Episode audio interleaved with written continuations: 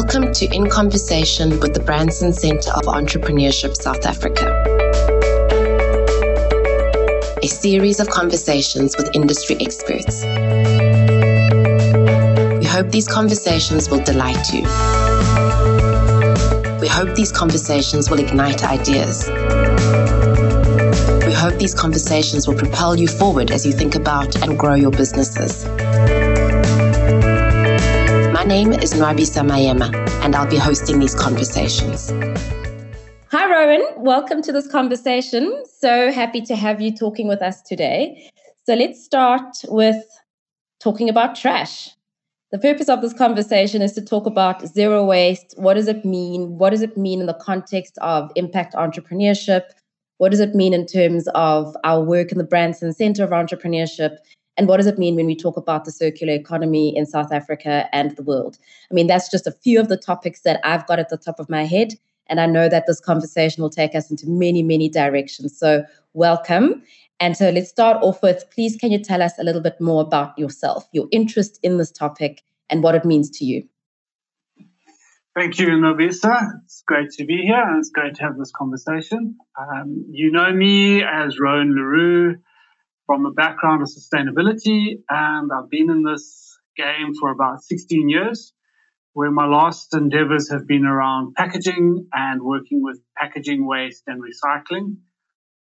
I think coming from a surfing background, environmental, ocean focus, you know, you get, become very aware of trash and uh, waste in the environment.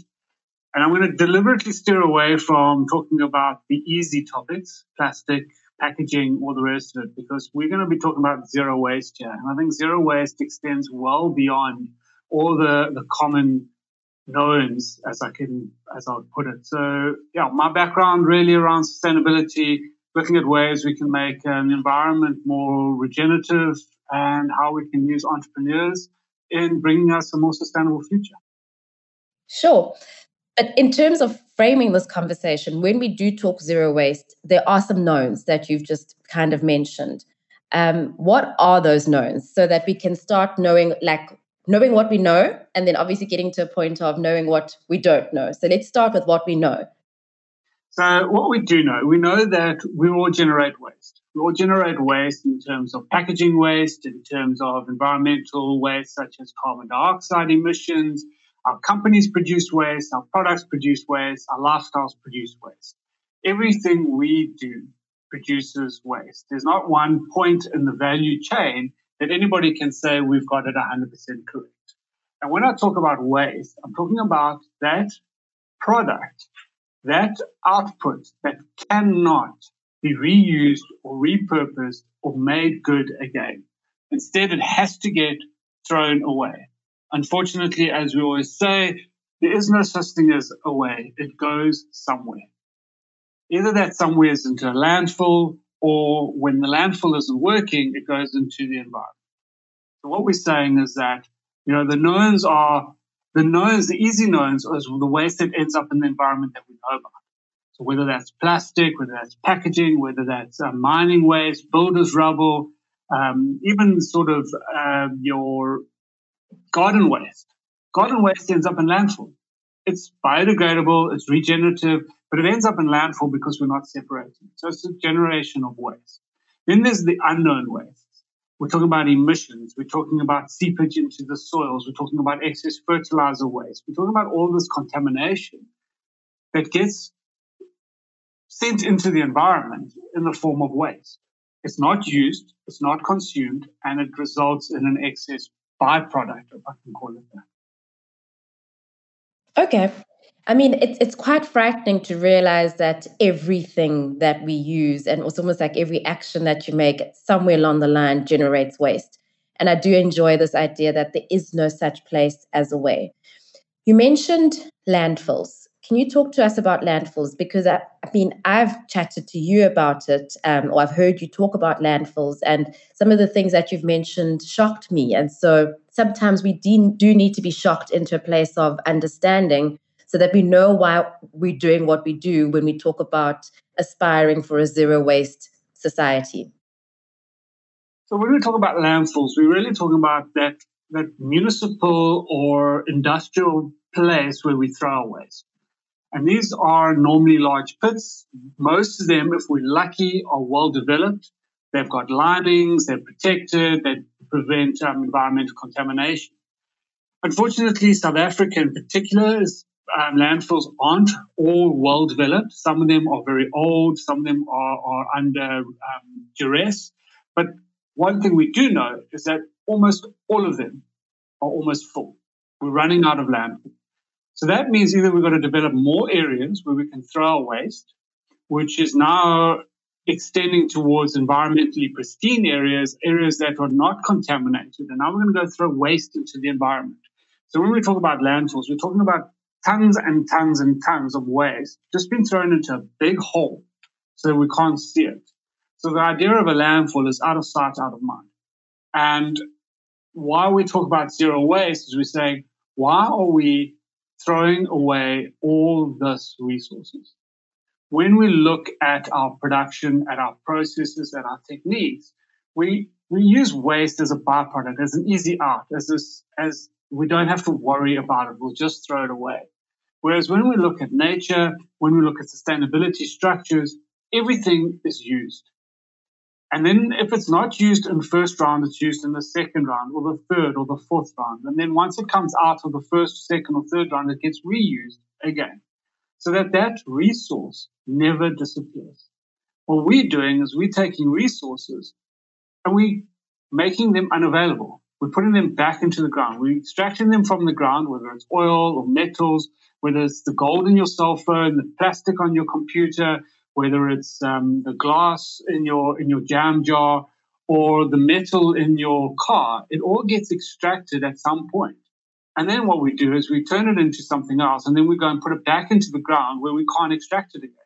So it seems like a lot of effort has gone into extracting it in the first time, just so we can put it back in the ground later, which I think is a bit silly, um, personally. And I think it just takes a little bit of ingenuity and uh, technical know-how and a little bit more um, enthusiasm and focus on how do we deal with this? How do we not put it back in the ground? The concern around landfills is really around their costs. It's really around, do we really need to make more? Do we have to produce more landfills in order to sustain our bad habits? And uh, what are we going to do when we run out of space? At the moment, we're seeing masses of illegal dumping. We're seeing lots of waste not ending up in the, in the landfill due to poor facilities. So this is just ending up in the environment.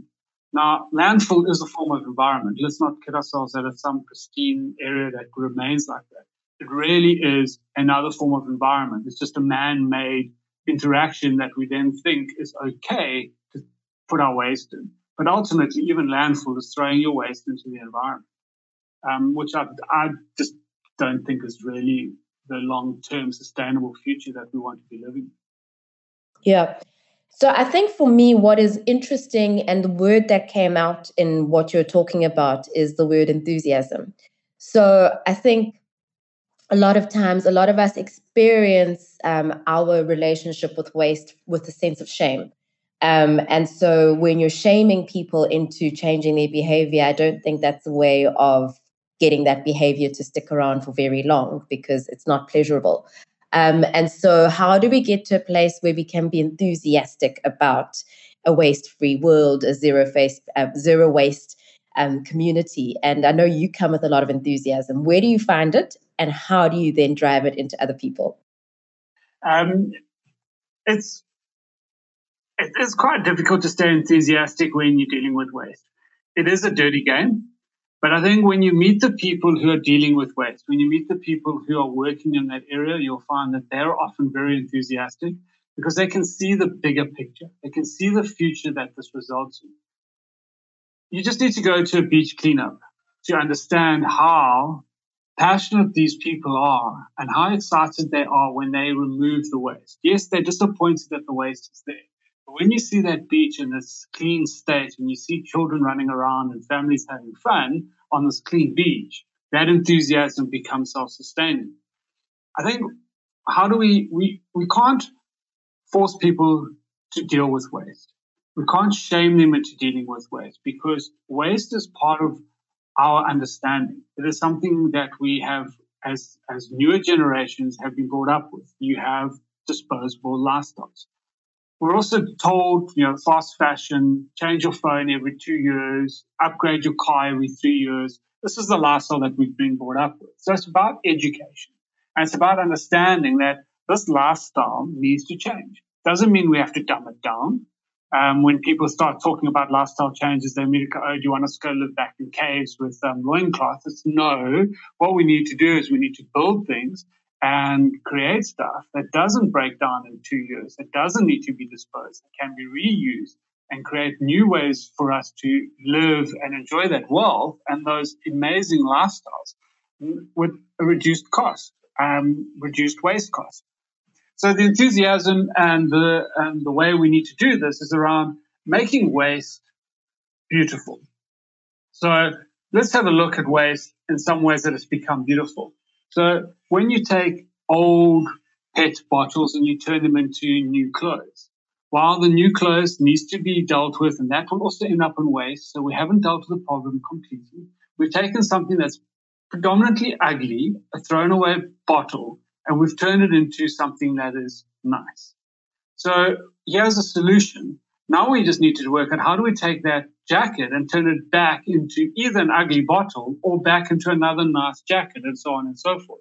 So the idea behind enthusiasm is around understanding the value creation and the beauty within the product. And let's not see it as an ugly throwaway item. Right. So, I mean, now we're starting to talk about solutions. We're starting to talk about moving away now from the shame and rather looking at waste as a beautiful something, or at least as a driver towards desirable objects and, in fact, things that can still support our lifestyles. That means we're talking about entrepreneurship.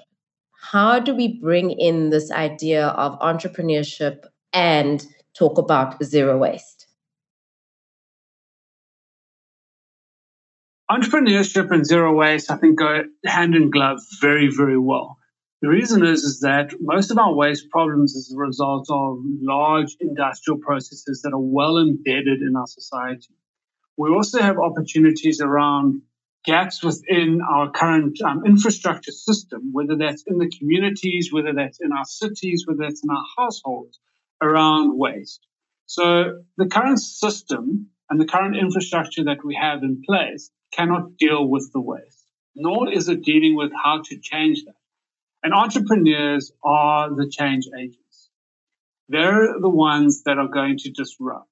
So an entrepreneur, a large corporate that's generating waste at very low cost, is unlikely to try and change that system from within. But an entrepreneur who sees this as an opportunity can change the system, leapfrog the entire process, and provide a solution. So zero waste and, and ingenuity, which is where the entrepreneurs really come on board, is that it's around the ingenuity of new business models, of new processes, of new practices that is going to drive a zero waste economy. We're talking things, and we'll probably get to that a little bit soon, is circular economy. So how do we change model? So everyone talks about, you know, the milkman. Why aren't we bringing the milkman back? You know, instead of buying disposable milk bottles, et cetera. Now, logistically, the milkman is an expensive model, but there are a couple of models being tinkered with by entrepreneurs around how do I create something similar to a milkman, where people can return their milk bottles maybe back to the retail store. So it's not delivered to your home, but you can still take the bottle back. So you become the milkman, for example. So you can You deliver your own milk, and then you take your bottle back and collect more milk the next day.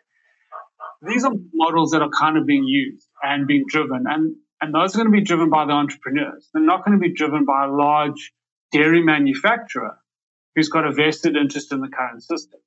So entrepreneurs are the key to the zero-waste economy.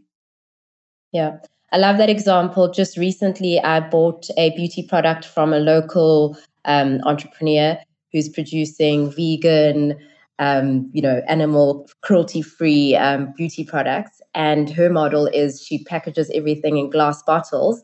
And then when you have finished your product, you take it back to her shop, and then she gives you a refill from this massive sort of vat. and it comes in at half the price for what you'd paid for the bottle.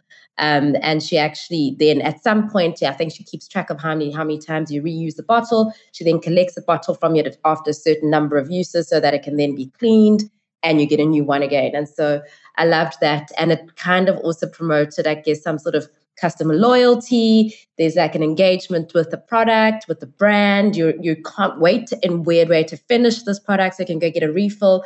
There was an interesting psychology to it, which actually saw me buying more of the product than less. So um, I think there's these there are ways in which entrepreneurs can bring it in, and it's not being shoved down your throat that we're going zero waste, but it's actually saying this is all part of the experience. Um, and so I like this idea. Yeah. Um, Roan, I mean, there's also, so you, you started talking a little bit about circular economy. Are you able to bring us into the conversation in terms of what are we talking about when we say zero waste, but what are we touching on when we talk about it from a global economy point of view, from a local economy point of view? Who are driving, who are the people driving these conversations? Are there any policy directives from a global level or even a local level? And for us, local being South Africa. Sure. So there's a lot of conversation happening in the area. Uh, circular economy conversations are are booming and blooming all over the world, right to the point where City of Cape Town, for example, has a circular economy, um, not division, but a focus on how to make um, the City of Cape Town more circular. Um, the City of Johannesburg is working on something similar, as far as I understand. And even within our local government, there are discussions around how do we make South Africa a more circular economic um, environment. And we're talking here around how do we take processes and make sure we don't lose the value associated with the resources within those processes. And this goes all the way from waste, all the way through to um, you know, rental agreements. How do we make sure that the city is using regenerative, uh, circular processes in its um, purchasing decisions? How do we make sure that You know, we're putting new seats in the stadium, for example. Are those seats made from recycled material, and are we making them locally? It's those sort of decisions and discussions that are being had which are driving this. And given the landfill situation, there is a lot of discussion around how do we make sure that waste doesn't end up in landfill. And this is starting to look at, le- at legislation. So um, currently out in government, local government at the Western Cape level, is looking at fifty percent removal of organic waste to landfill by twenty twenty-three. That's legislation, with one hundred percent from, if I'm not mistaken, by twenty twenty-seven. So there's a massive um, organics um, removal from landfill um, being driven locally. If we look in terms of broader government in South Africa, we're looking at the the um, extended producer responsibility legislation, the Gazette that's come out, which is putting pressure on producers of various sorts of packaging to, to be more responsible for what happens to that packaging after the fact. And this is packaging from glass, paper, tin, all the way through plastics, et cetera. So it's the full gambit of packaging. Internationally, you're seeing a lot more legislation coming through around what people can do with waste. So you saw China bring in um, operations, uh, uh, clean sword or sword something, I can't remember what it was called now, where basically China just stopped importing waste. So that resulted in a whole lot of um, waste c- accumulation in Australia and Europe and all the rest of it. And so they were putting in place lots of legislation around what to deal to do to deal with this waste problem. So it's a global pandemic. Um, I use the word pandemic deliberately, given our times. It is a problem. It is something that everybody's dealing with, um, and how we're dealing with it is is interestingly similar but unique. So similar in the sense that everyone's gone circular and talking circular economy, unique in that what works in South Africa might not work in Australia because of the different types of geographies, the different types of population, what we consume, what we manufacture. Um, and then there might be very similar overlaps. Australia is a heavy mining um, continent, and South Africa is too. And that might not work so much in um, where's a non-mining area, I don't know, Costa Rica or something like that, where where they've gone off one hundred percent renewable energy, um, and that's what their focus has been. So they're reducing emission waste um, and so on. So, yeah. So it's a global issue, global legislation. Yeah, and I think for me, bringing that question in around what are the policy drivers at a local level, at international level, it speaks to the fact that there's actual real-life market opportunities here. Because the moment you have legislation driving changes in behavior from a big business level or from an individual level, it means solutions need to come, come into place to fill in the gaps as we shift and pivot away. And of course, during these times, the word pivot is used all the time. Um, but I think for me, it's important to bring in this idea of market opportunities to the entrepreneurs to understand that this isn't some side dish sitting alongside, you know, mainstream entrepreneurship or big business. This is the way of business. This is the way of the future. And so what is, what are your, how do you feel about the prospects of entrepreneurs in, you know, focused on the goal of attaining zero waste? I think, I think it's a, it's a great opportunity and a great area to be in right now. The, the legislative changes is one. There's also the emotive change where people are changing their habits. People are looking for alternatives. So things like lifetime guarantees on, on clothing and bags. If it breaks, bring it back, we'll repair it. It's creating that that loyalty, that that that um, solution to a problem. And I think what we need to understand is zero waste is not necessarily about actually dealing with waste. It's about how do we stop waste from occurring in the first place. And I think here's where the entrepreneurial opportunities really sort of leap out to me. It's around how do I take a process, an industrial process, and change it so that it doesn't generate waste in the first place. Whether that's a retail opportunity that says bring back your, your um, clothing and we will repair it so you don't throw it away, or whether that's an engineering process that completely changes the way something is manufactured from the ground up. You know, that's what it's all about to me. And that's where the entrepreneurial opportunities lie. And then it extends further and it says, well, if I'm an entrepreneur that has an opportunity, maybe I can put that opportunity into the supply chain of a large corporate. So you can start to sort of create opportunities throughout the value chain.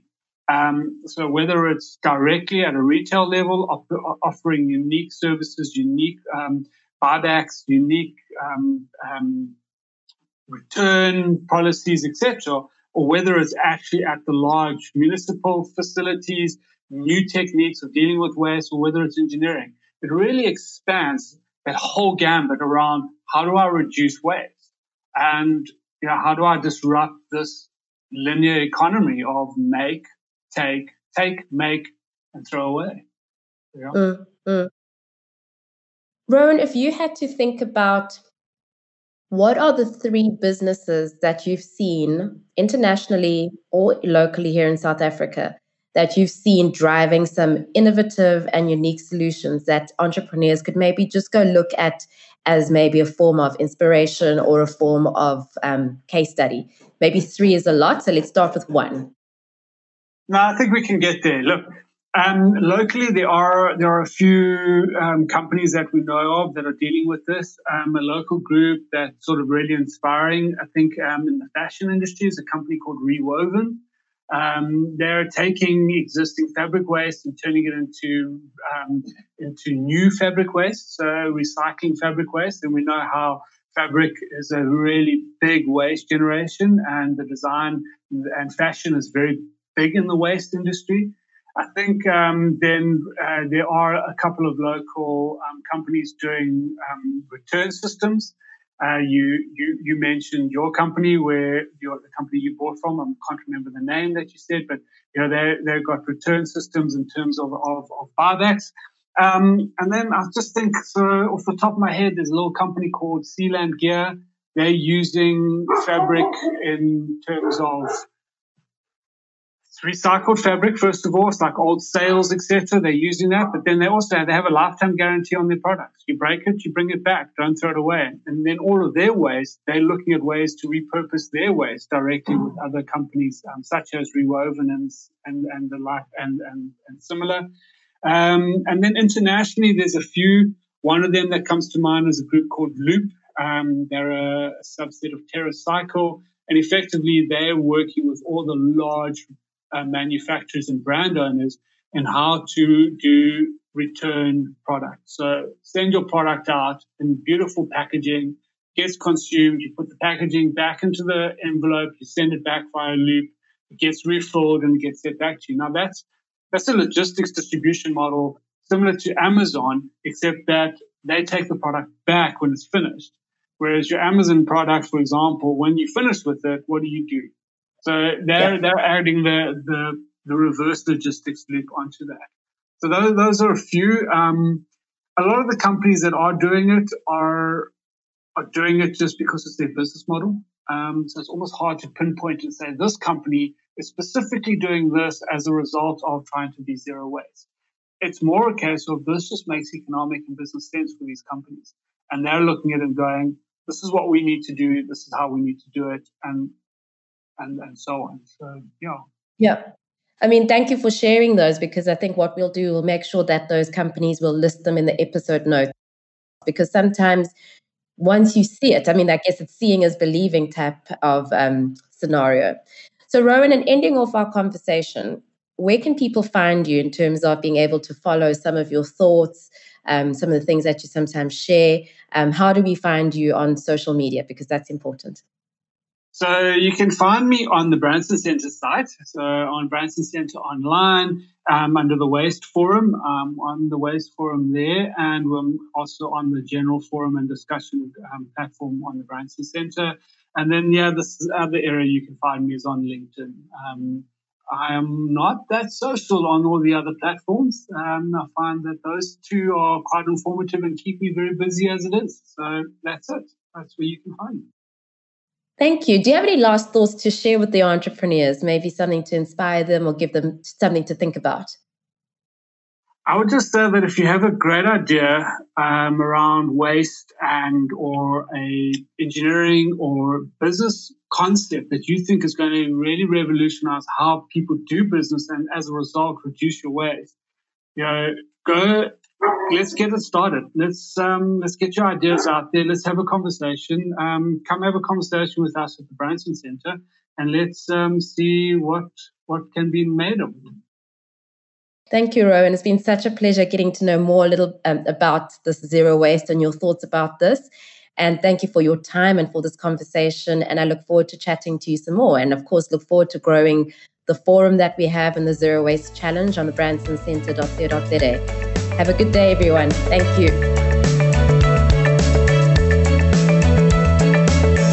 Thank you for listening to In Conversation with the Branson Centre of Entrepreneurship South Africa. Please share your thoughts and questions raised by this conversation in the forums. If you're not registered on a forum, visit branson centre dot co dot za and register yourself.